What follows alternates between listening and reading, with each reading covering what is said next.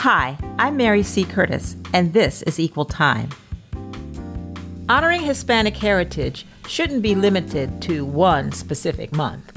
So, though the time set aside to celebrate generations of Hispanic Americans that have influenced and contributed to our nation has ended, Equal Time thought it was appropriate to reflect on the issues and challenges facing the community and the country now and into the future. We invited two well-versed guests for this important conversation. Larry Gonzalez, an experienced participant in policymaking at the federal and state levels, is a founder and principal of the Rabin Group, a national public affairs and strategic communications firm with deep roots in advocacy, political, and media spaces, particularly among the L G B T Q community and communities of color.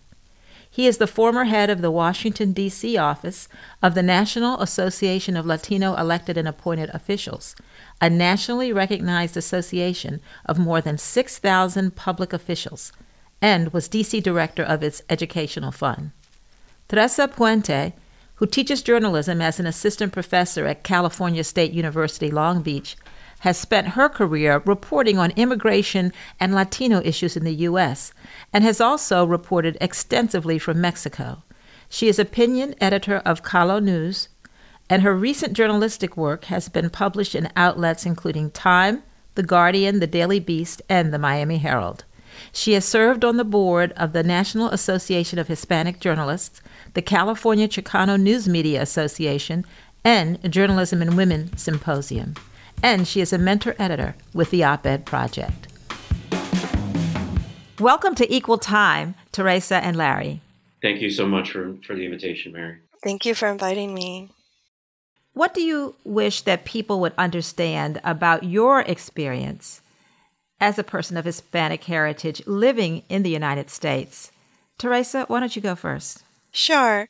I've written about this also in some of the opinion columns that I've published, but one thing I'd like for non-Latinos to understand is that we're not all immigrants. About eighty percent of Latinos are U S citizens. And there was a recent poll um, that found that most U S Americans who were not Latino thought that most Latinos were undocumented. So that's just one thing that when we also see media narratives, the main story about Latinos is immigration and usually undocumented immigration. And that is an important story. It's one that I've reported on myself. I was one of the first journalists in the U S to report on Dreamers more than twenty years ago for the Chicago Tribune.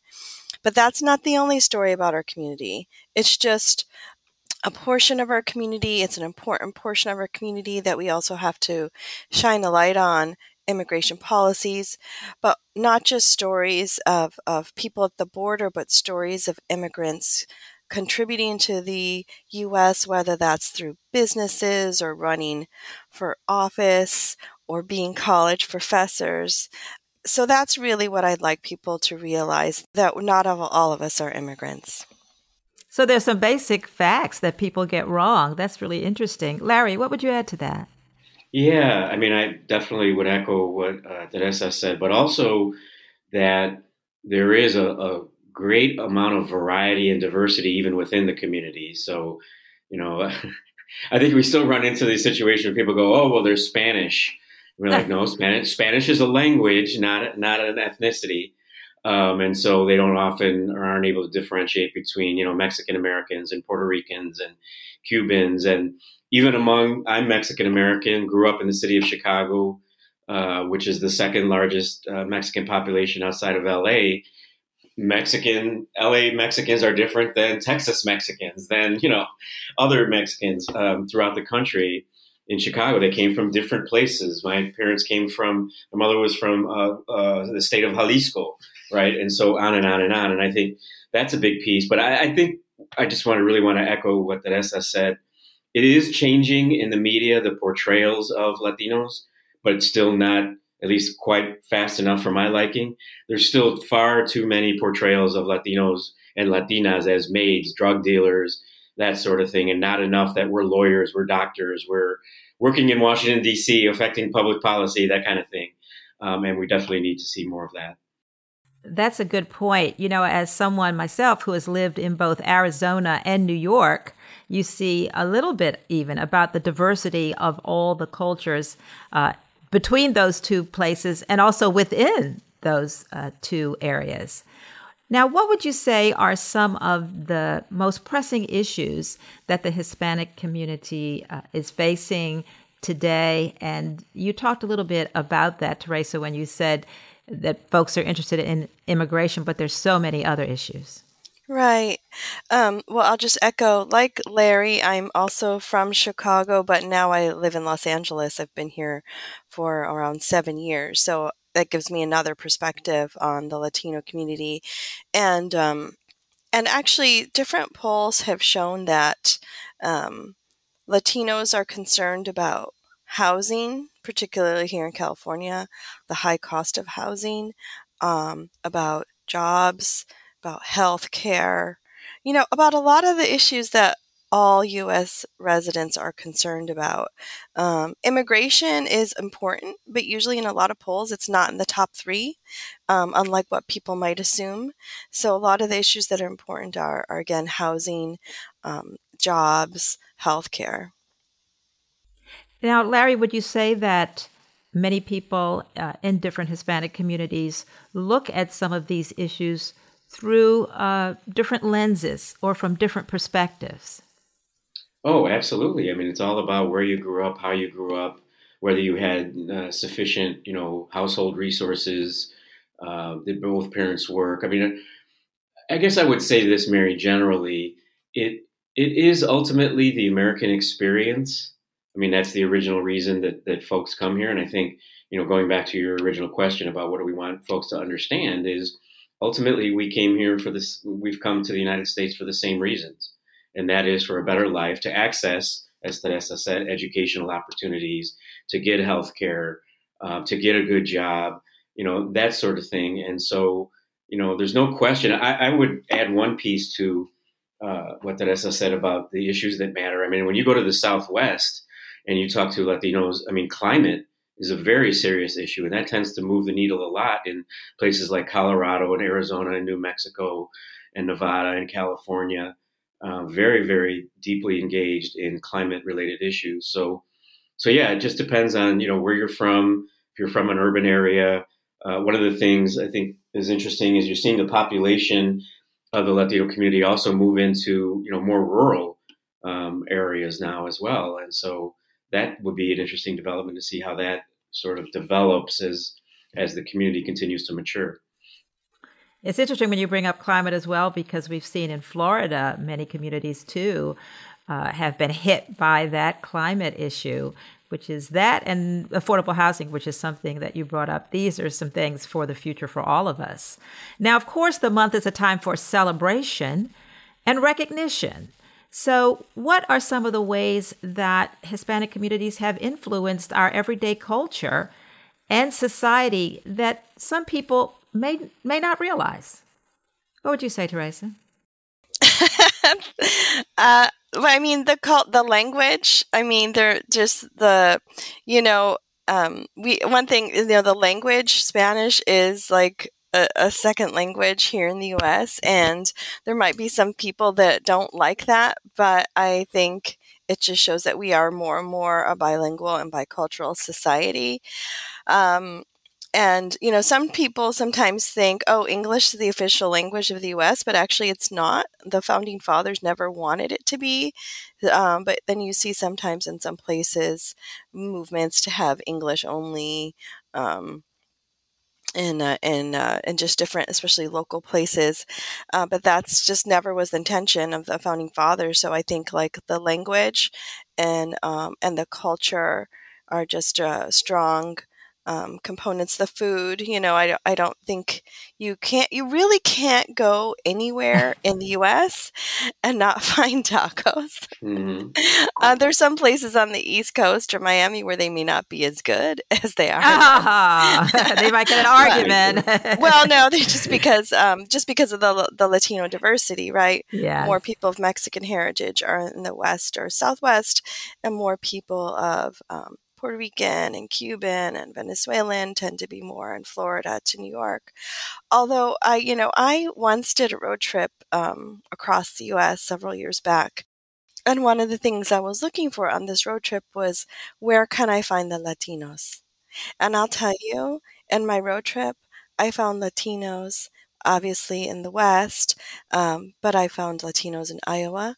I found Latinos in Georgia. Um, I found Latinos in Maine. So the, my point, too, is that our contributions to the country are everywhere. There are Latinos of um, different backgrounds and different um, nationalities of origin in every state in the U S. And that is one thing that obviously we've seen a lot of um, anti-Latino, specifically anti-Mexican political rec- rhetoric, because you know why. And but despite that, we're here, we're in every state, and we're part of this country, and, uh, and we're not going anywhere.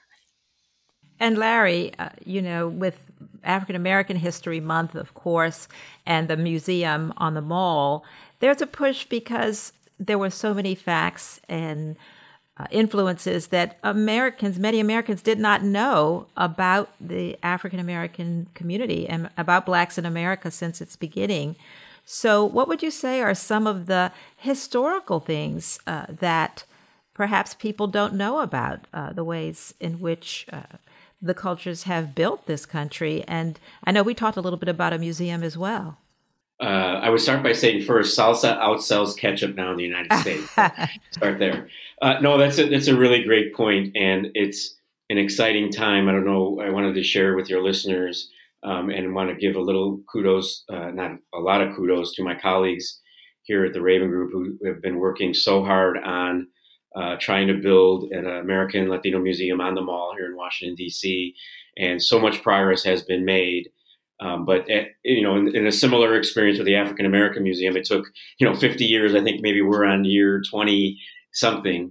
Um, but it is, it is, you know, on the horizon, and it's everywhere, Mary. It's, you know, to add to what Teresa said, I mean, it's, it's baseball, it's public policy, it's people working at universities, it's, uh, Latin entertainment. I mean, Spanish language music and Spanish language artists outsell. I mean, where would the radio, where would the uh, record industry be without, you know, the music that's coming from South America, from Mexico, from Latin American countries, but also homegrown here in the United States. Um, so it's a tremendous boon. And just also to also understand the history of things were built in this country, not just, you know, by itself. Latinos were very much engaged. The movement, you know, everybody uh, talks about Cesar Chavez and that movement and how important that was. And how did it lead up to this moment, to where we are politically and the impact it's had on public policy? And are people going to continue to pay attention to this community that is now sixty-two million strong in the United States? And I, I would say the answer to that is, you ignore the Latino community at your own peril, uh, particularly in the business community, if you want to uh, be successful. I'll leave it at that. No, I, and I tell you, when you talk about the history, I think my son, who's a historian, was most impressed. He studies labor. When I showed him a picture of me with Dolores Huerta. Mm-hmm. And he was yeah, like, oh, sure. Now you've made it. and, and she's still going strong. She's still out uh, there, you know, yeah. knocking on doors and making noise and getting people fired up and getting engaged, you know, politically. And so it's she's an amazing woman. Yeah, one of the hi- yeah one of the highlights of my career as a reporter was when I got to sat down sit down with her and interview her. It was amazing. Yeah, so much we owe our pioneers. Now, we are all in this together. So, although sometimes it doesn't seem like it, can you tell our listeners what being a good ally means to you and how people can improve their allyship so, so that we can meet these uh, challenges together? You know, I think about that myself, too, uh, as a Latina woman, like how I can be an ally to other communities, to um Black, Indigenous, um, L G B T communities. And I think um, part of it is educating myself, you know, um, about other communities histo- from history to cultural nuances. So it's on me like to be, and so I, I would, uh, it's, it's on me to educate myself about communities that are different than the one I grew up with or that I live with. So I would say the same thing, you know, educate yourself, read, watch, uh, listen, observe, you know, and, it, but I think it's sometimes hard. Like I had uh, a non-Latino person ask me recently what, you know, they were trying to be um, educated or trying to be sensitive rather. And she asked me, what term should I use? Should I use Latino, Latinx, Hispanic? And that, like, you could write a whole book about that. but, but the answer is there's no one right ter- right term. So Latino, Latinx, Hispanic, there's no one size fit all term to encompass the diversity of our community.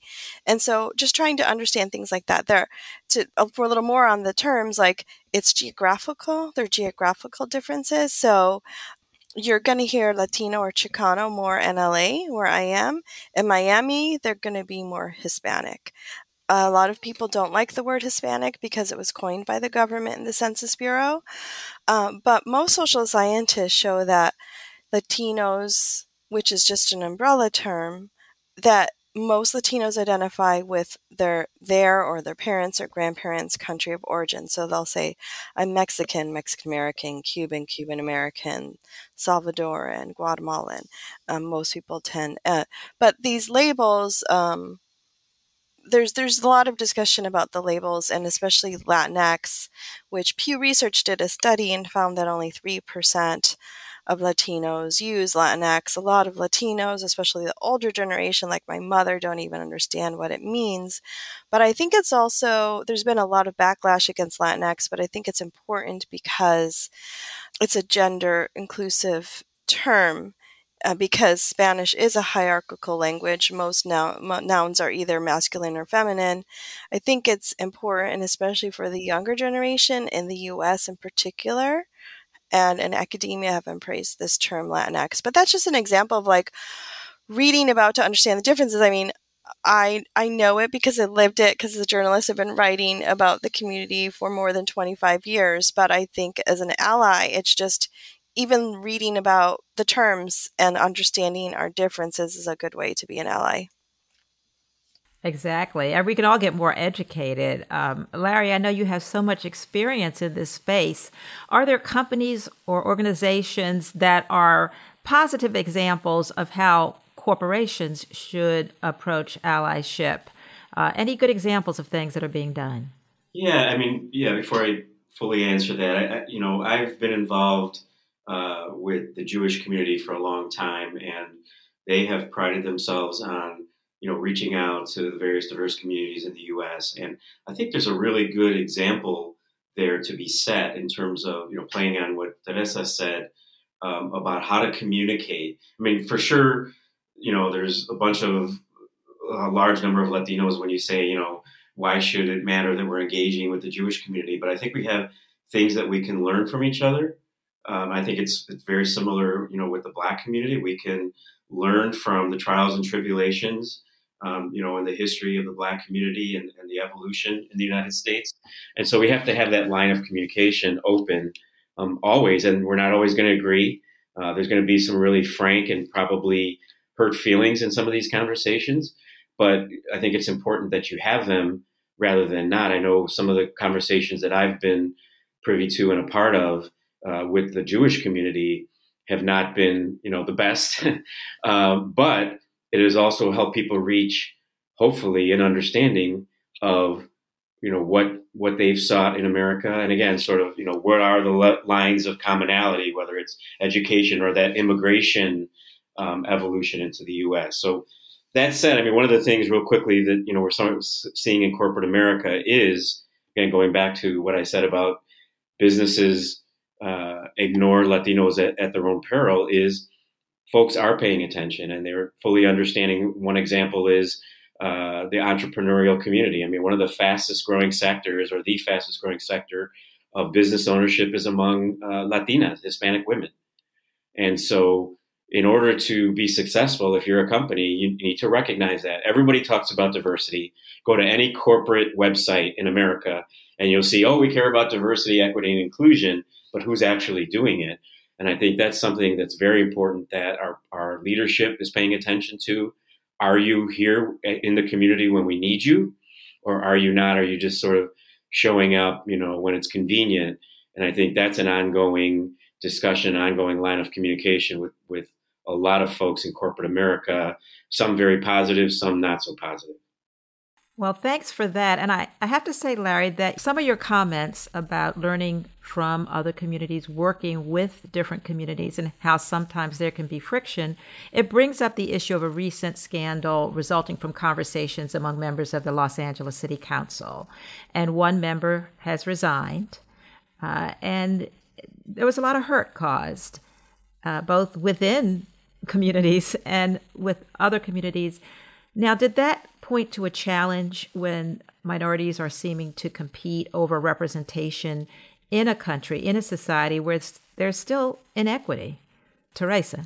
Yeah, so first off, I just want to say this um, racist, bigoted conversation um, that was held by Nuri Martinez, um, who's now the former head of the L A City Council, to other city council members, Kevin DeLeon and Gil Cedillo, um, who have not resigned, and a union leader who has resigned, is just the worst, most abhorrent conversation. It was it was recorded and released um, about uh, a, a week and a half ago. And what that conversation showed was it was just blatant racism um, against the Black community. Um, and that's very harmful, I think, to the larger community here in Los Angeles.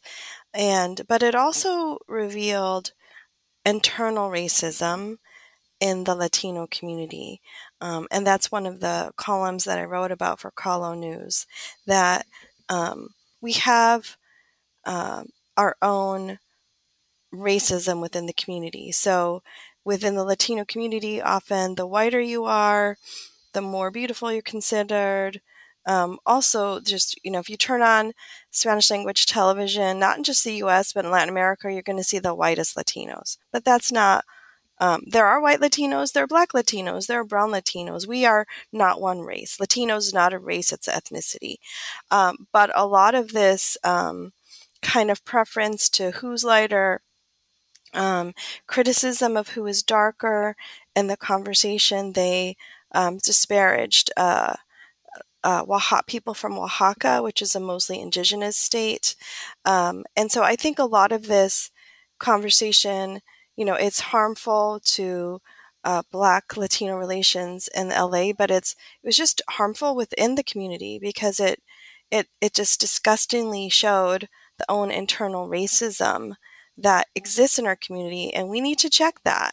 We need to start calling people out within our own community when they say racist things, not just about other communities, but about within our own community, the the the preference and disparaging that happens because of people's skin tone within our own community. Larry, do you have some things to add on that particular scandal, and maybe what can be learned from it uh, moving forward? I would absolutely forcefully echo that as is completely unacceptable, uh, what was said. It, it also plays into, unfortunately, what those who are in power now would like to see, although no one would ever publicly admit. I recall uh, when I was working at Naleo twenty years ago uh, during you know the annual the, the decennial census process, when there were headlines in the media saying, you know, the growth of the Latino community is sure to cause friction between Blacks and Latinos, right? Is it the media making these assumptions? And I'm not saying some of that wasn't true, but there were a lot of discussions going on behind the scenes that weren't necessarily publicized, where Black and Latino leadership were trying to have the kinds of conversations that were, were important to talk about redistricting and, and sh- the sharing of power, so that the powers that be weren't going to say, hey, what can we do to make sure that these communities are divided, since they're the two, you know, largest uh, communities growing in the United States. And so um, that's the unfortunate piece, is does it set set that back? Um, I think to a certain extent it does. But you know, the, I think the smarter folks will step up and say, let's not let this, you know, cause the the the our political growth, our where the community has grown. Um, let's sit down and discuss, and I hopefully that that's going to help uh, moving forward to a certain extent. Yeah, there is that narrative that somehow it's a zero-sum game and you have to be fighting over the crumbs. And as you say, Larry, some folks in power really would like to encourage that narrative instead of having united folks working for progress for everyone. I mean, Mary, I can share, you know, so many stories. I've been involved, blessed to be involved in uh, public policy fights like the reauthorization of the Voting Rights Act here in Washington, where I've seen organizations like the National Urban League, the N double A C P, and others stand and fight alongside the Latino community around uh, issues like bilingual, the bilingual provisions in the Voting Rights Act. When you know other policymakers were trying to trying their their darndest to to make sure that that was not included in any reauthorization, and so you know those kinds of fights, again, while behind the scenes and never highly publicized, when you see that, th- those are the kinds of things that are really important. Teresa, do you think there can be some learnings from from this whole incident? Yeah, I mean, apart from the horribly um, racist, bigoted, and homophobic language that was used um, by these politicians in this recorded conversation, I mean, the learnings is we have to just call out racism and bigotry always. Um, but I, I think what was also concerning in that conversation was just the sort of wheeling and dealing and the power broking behind the scenes, and how they were like, I'm going to get this district and that district. That, I think, um, speaks to the worst of politics, and um, and we need reform. I think we need reform, and what's happening in Los Angeles now is, I think rightfully so, the questioning of the districts, and um, even reform to um, to maybe set up a, a independent commission, because right now it's currently the city council members who draw the districts. Maybe there needs to be an independent commission to do that. And maybe in L A we only have fifteen city council districts, which is quite different than Chicago. L A is bigger um, than Chicago, but Chicago has fifty aldermen. So maybe just too many people have too much power. And so I think that there is some political reform that's needed, but I also think that um, there's just, we need to be more honest and call out racism. As, as a Latina woman, I, what I wrote is, even sometimes these terms we are passed on from the older generation to the next, the younger generation. So we just have to call it out within our own community, even if that means saying to our parents or grandparents, we don't use those words anymore. We have to like be more honest about the racism that we have within our own community and call it out. I really love that you elevate that quality of honesty. It can be tough sometimes, but uh, of course you always end up in a better place when you at least air all of these different issues. Now, since I have two folks so well-versed on these issues in this conversation, I really am curious about what question you would most like to ask each other. So, Larry, have you been thinking of something that you would most like to ask Teresa? Huh, okay. I mean, she has such a vast level of experience, and, and I guess I would ask sort of how you approach stories. You, so you say you've been traveling all over the country, and I'm sure you've seen so many different things. I would I would ask sort of how you approach these stories. Um, you know, do you look to to humanize?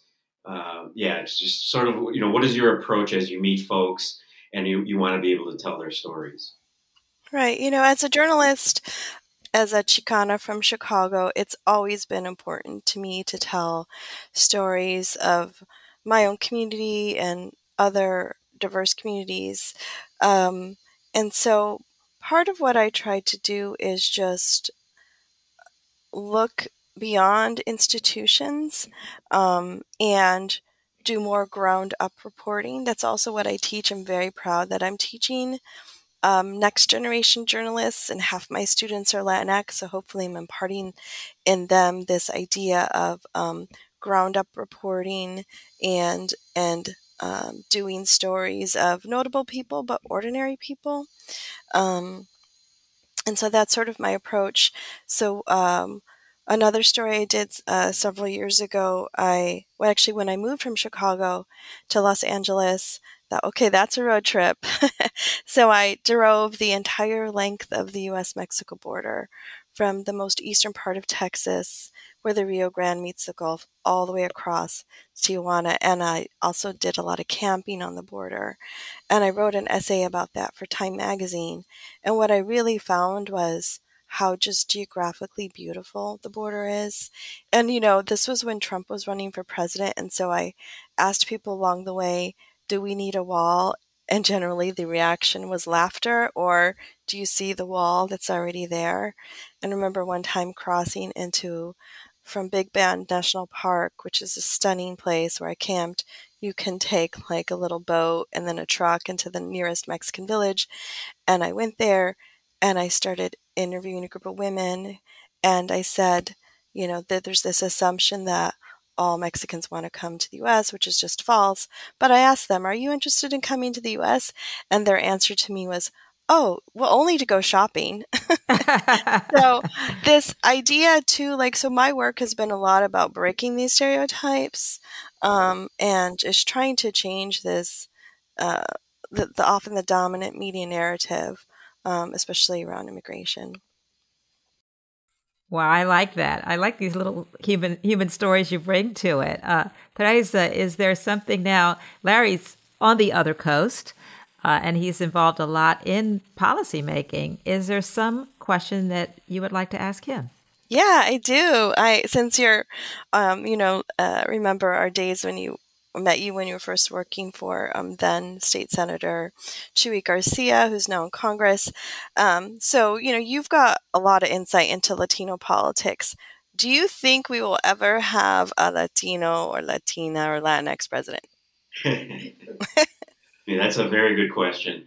I do. Uh, I don't know that I could necessarily pinpoint, you know, when that will be. It seems like a logical evolution um, in, into where the community is going um, as we grow. I mean, there's been this incremental growth, right? I mean, you look at the U S Senate, you know, you would now have Senator Alex Padilla, Ben Ray Lujan, a number of folks where, you know, when I first came to, to D C in ninety-nine, I was like, you know, you can fit the number of uh, Latino members of Congress in a phone booth. Um, and so it seems like the logical evolution. Um, I hope that I will see it in my lifetime. But yes, I do believe there will be a, a Latino president at some point. Though you're not naming names. Well, no, I mean, you know, look, I think across the board, whether it's the Republican political bench or the Latino Uh, political bench. I mean, you have to sort of look at, you know, who's out there, who are governors. I mean, traditionally, they've come from, you know, state level, right, statewide governorships. There's not a lot of gov- Latino governors right now. Um, so that will have to improve. But I do think that there's a bench. I mean, I recall when I was at Naleo, we always used to talk about that there was a, quote, farm team, so to speak. And that was at the school board level. We're talking, you know, twenty plus years ago. And many of those folks who did run for school board have, have you know, moved up into the ranks of city council members, state legislators, members of Congress, and so forth. So again, if that if that continues, that path, that upward path, it seems inevitable. But yeah, I mean, you know, it's there's so much involved, and politics is always about timing. But um, I think there's still a lot of work to be done, you know, in, at the state level to build the kind of bench that would be available to run for, you know, that highest level of office. And maybe it will be a woman. Oh, without so, question. Yeah. Uh, yes. Yeah. Yeah, yes. So what question have I not asked that I should have? Because there's something you really want to make sure our listeners know about on that particular issue or topic. I'll ask um, a question about, since we're talking about Latino president, if we were to have a Latino president, we need we would need all voters, but particularly Latino voters, to support that person. So I would like to, uh, the question I would be asked is just, um, like, what's the Latino voter profile? And, you know, what do you think about all these news stories about Latinos turning to the Republican Party? So, hmm. um, actually, great question. You... Would you like to answer it? Yeah, actually, I want, I want, um, I actually want, I can answer it, um, but maybe our political expert should should answer that first. Thank, thanks for putting me on the spot like that. uh, no, I think it's it is. I am honestly, I have been um, scratching my head a little bit about uh, some of the uh, movement. I, I mean, there's of course I have theories. You know, number one, the Democratic Party has not done a good job of, of outreach. I think they've continued to view the view Latinos as a base vote, and you know, maybe now after the last couple of cycles, they will finally get it through their head that it's it's the kind of uh, a voter a voter uh, or kind of community that you really have to go out there and work for, right? It's not. I mean, the numbers still are favoring Democrats, but if you look at sort of how it's been going downward, uh, I think it should should concern Democrats. And frankly, Republicans have done a good job of recruiting uh, good candidates, of, of reaching out to the community. Um, and so seeing that there's a vulnerability there. So, yeah, I, I mean, I think it, it continues to evolve. I honestly have never felt that it was going to be Latinos were going to be sort of the, you know, eighty percentile, ninety percentile of voting for Democrats. Um, again, going back to our early conversation, Mary, I think it's such a diverse community. Um, there was a piece that came out a couple of days ago. Uh, I don't know if it was in the Washington Post, but kind of showing, you know, where the Mexican community was in terms of percentages voting for Democrats. You know, you've got the Cuban community that has, you know, for a long time now been supporting Republicans. Um, and so, you know, there's a level of diversity. And once people start to understand that, you know, I think you're you're better positioned to to win that vote over. But you have to engage. You can't just say, oh, we know we're going to count on your vote for this particular reason. And going back to, you know, the issues we've talked about, I mean, economic and jobs, that, that impacts everybody, right? And particularly Latinos who, again, often, you know, are working the two and three jobs to make ends meet. So the the outreach has to be there. The engagement has to be there. You can't just sit back and and hope that, you know, well, they always voted Democrat. I guess they'll just continue to vote Democrat. It's just, that's not how it works. It's always a good idea to treat people as individuals with individual concerns. How about you, Teresa? You want to answer your own question? Yeah. So, um, you know, I think in the last election, um, there were some competing data. Like uh, initially it came out uh, like, and these are like basically polls or exit polls that like twenty-five percent of Latinos voted Republican. Uh, but then there was another poll that um, came out and said it was like fifteen percent. So it could be fifteen to twenty-five, maybe up to thirty percent of Latino voters who vote Republican, precisely because, you know, we can't assume all Latinos are liberals or Democrats. Um, and because of the a lot of where people are coming from, you know, it's not just Cubans who tend to vote um Uh, Republican, although the younger generation is voting more Democrat, uh, but also Venezuelans um, are, are tending to vote more Republican because uh, those who fled more recently are, are fleeing what they consider, um, you know, a uh, uh, more progressive uh, or type of uh, leadership. But I think the story that the media is missing a lot, because I've seen lots of headlines about Latino Republicans, Latinos are leaving for the Republican Party. I think there are probably, instead of focusing on, like if I were running a campaign, which I'm not, I wouldn't be focusing so much on trying to get those Republican voters. I would be trying to focus on getting the Latino voters who don't vote, who are eligible to vote and don't vote, or who are eligible to become citizens and haven't yet become citizens. I think the bigger concern for Latino political power is apathy. The people who don't vote at all, the people who don't feel that Republicans or Democrats represent them. And so if I were concerned about uh, getting people elected, I would be trying to figure out why people don't vote and getting people who are eligible to vote to register to vote. Uh, case in point, um, after Trump was elected, one of my students, came up to me and she was like, oh, Profe, I didn't vote. And I said to her, why? Why didn't you vote? She's like, well, I didn't like him and I didn't like her. And I'm like, well, you know, it's important to vote. It's part of the political process. And she goes, and I'm really worried. And I said, why? And she said, because I have family members who are undocumented. And I said to her, maybe, you know, if you had vote, it might have gone a long way to help your family. But so we here we had a person who, there was a lot at stake for her, not for her personally, she was a U S citizen, but for extended family members. And she still chose not to vote. That's the type of, of voter we need to be reaching. You know, if they're, if they're, if there are Latinos who want to be Republican, it's a free country. Okay. I don't get it personally because I just don't see that party. I see that party, especially um, just supporting racist and, and uh, bigoted policies and, and demonizing immigrants, like what's been happening with the governors of, of Texas and Florida, uh, how they're treating uh, immigrants and refugees is really just abhorrent, in my opinion. But I don't think we are, are going to change minds of people who support those policies. But we need to do is reach that young woman, like my student, who just wasn't engaged in the political process. Those are the voters that that um, that need to be reached um, in order to just increase overall the Latino political participation. Sounds like sound advice. So, Larry, did you have a question you wanted to add to the conversation? I mean, the piece that's still, you know, is really important to me is this diversity of the community and how people approach it and how business approaches it. Um, you know, I have a lot of conversations uh, with corporate America representatives and sort of how to approach the community. Um, what's the best way to to lend those kind of, what are the best messages and how to reach them?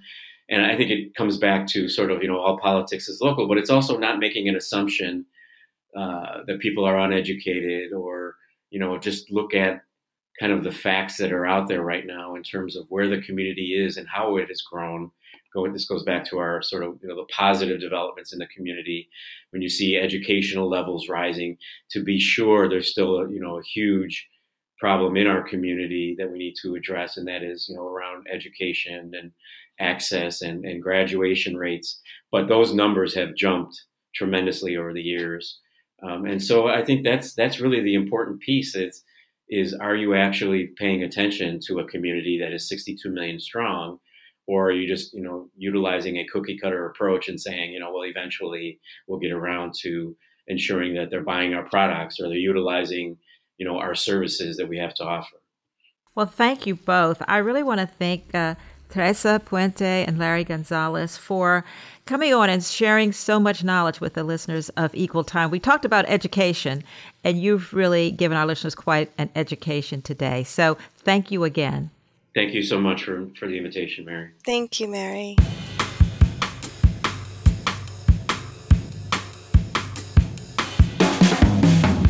So, what's keeping me up at night? I will first share what Lynn told me.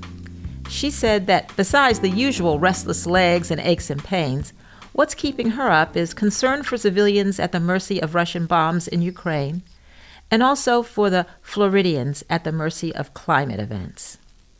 I think I'll follow Lynn's lead and prioritize those suffering and surviving in these challenging times. And I have to put in a plug for the importance of voting, something that's been in my thoughts for a while now, and not just because I cover politics for Roll Call in my regular columns. We cannot have a functioning democracy unless every citizen plays a part. It was a lesson learned from my mother, the faithful poll worker, and my three eldest siblings, civil rights activists who sacrificed for that right. Let me know what's keeping you up. Fill me in with a tweet at m curtis n c three. I want to thank the Fiscal Note Executive Institute for their partnership and support of today's programming. They provide a community for senior executives at global companies across industries to come together to discuss top issues affecting organizations, including diversity, equity, inclusion, belonging, and accessibility. To learn more about their efforts, visit executive institute dot fiscal note dot com. And I want to thank you for listening to Equal Time. Please subscribe on Apple, Spotify, or wherever you get your podcasts.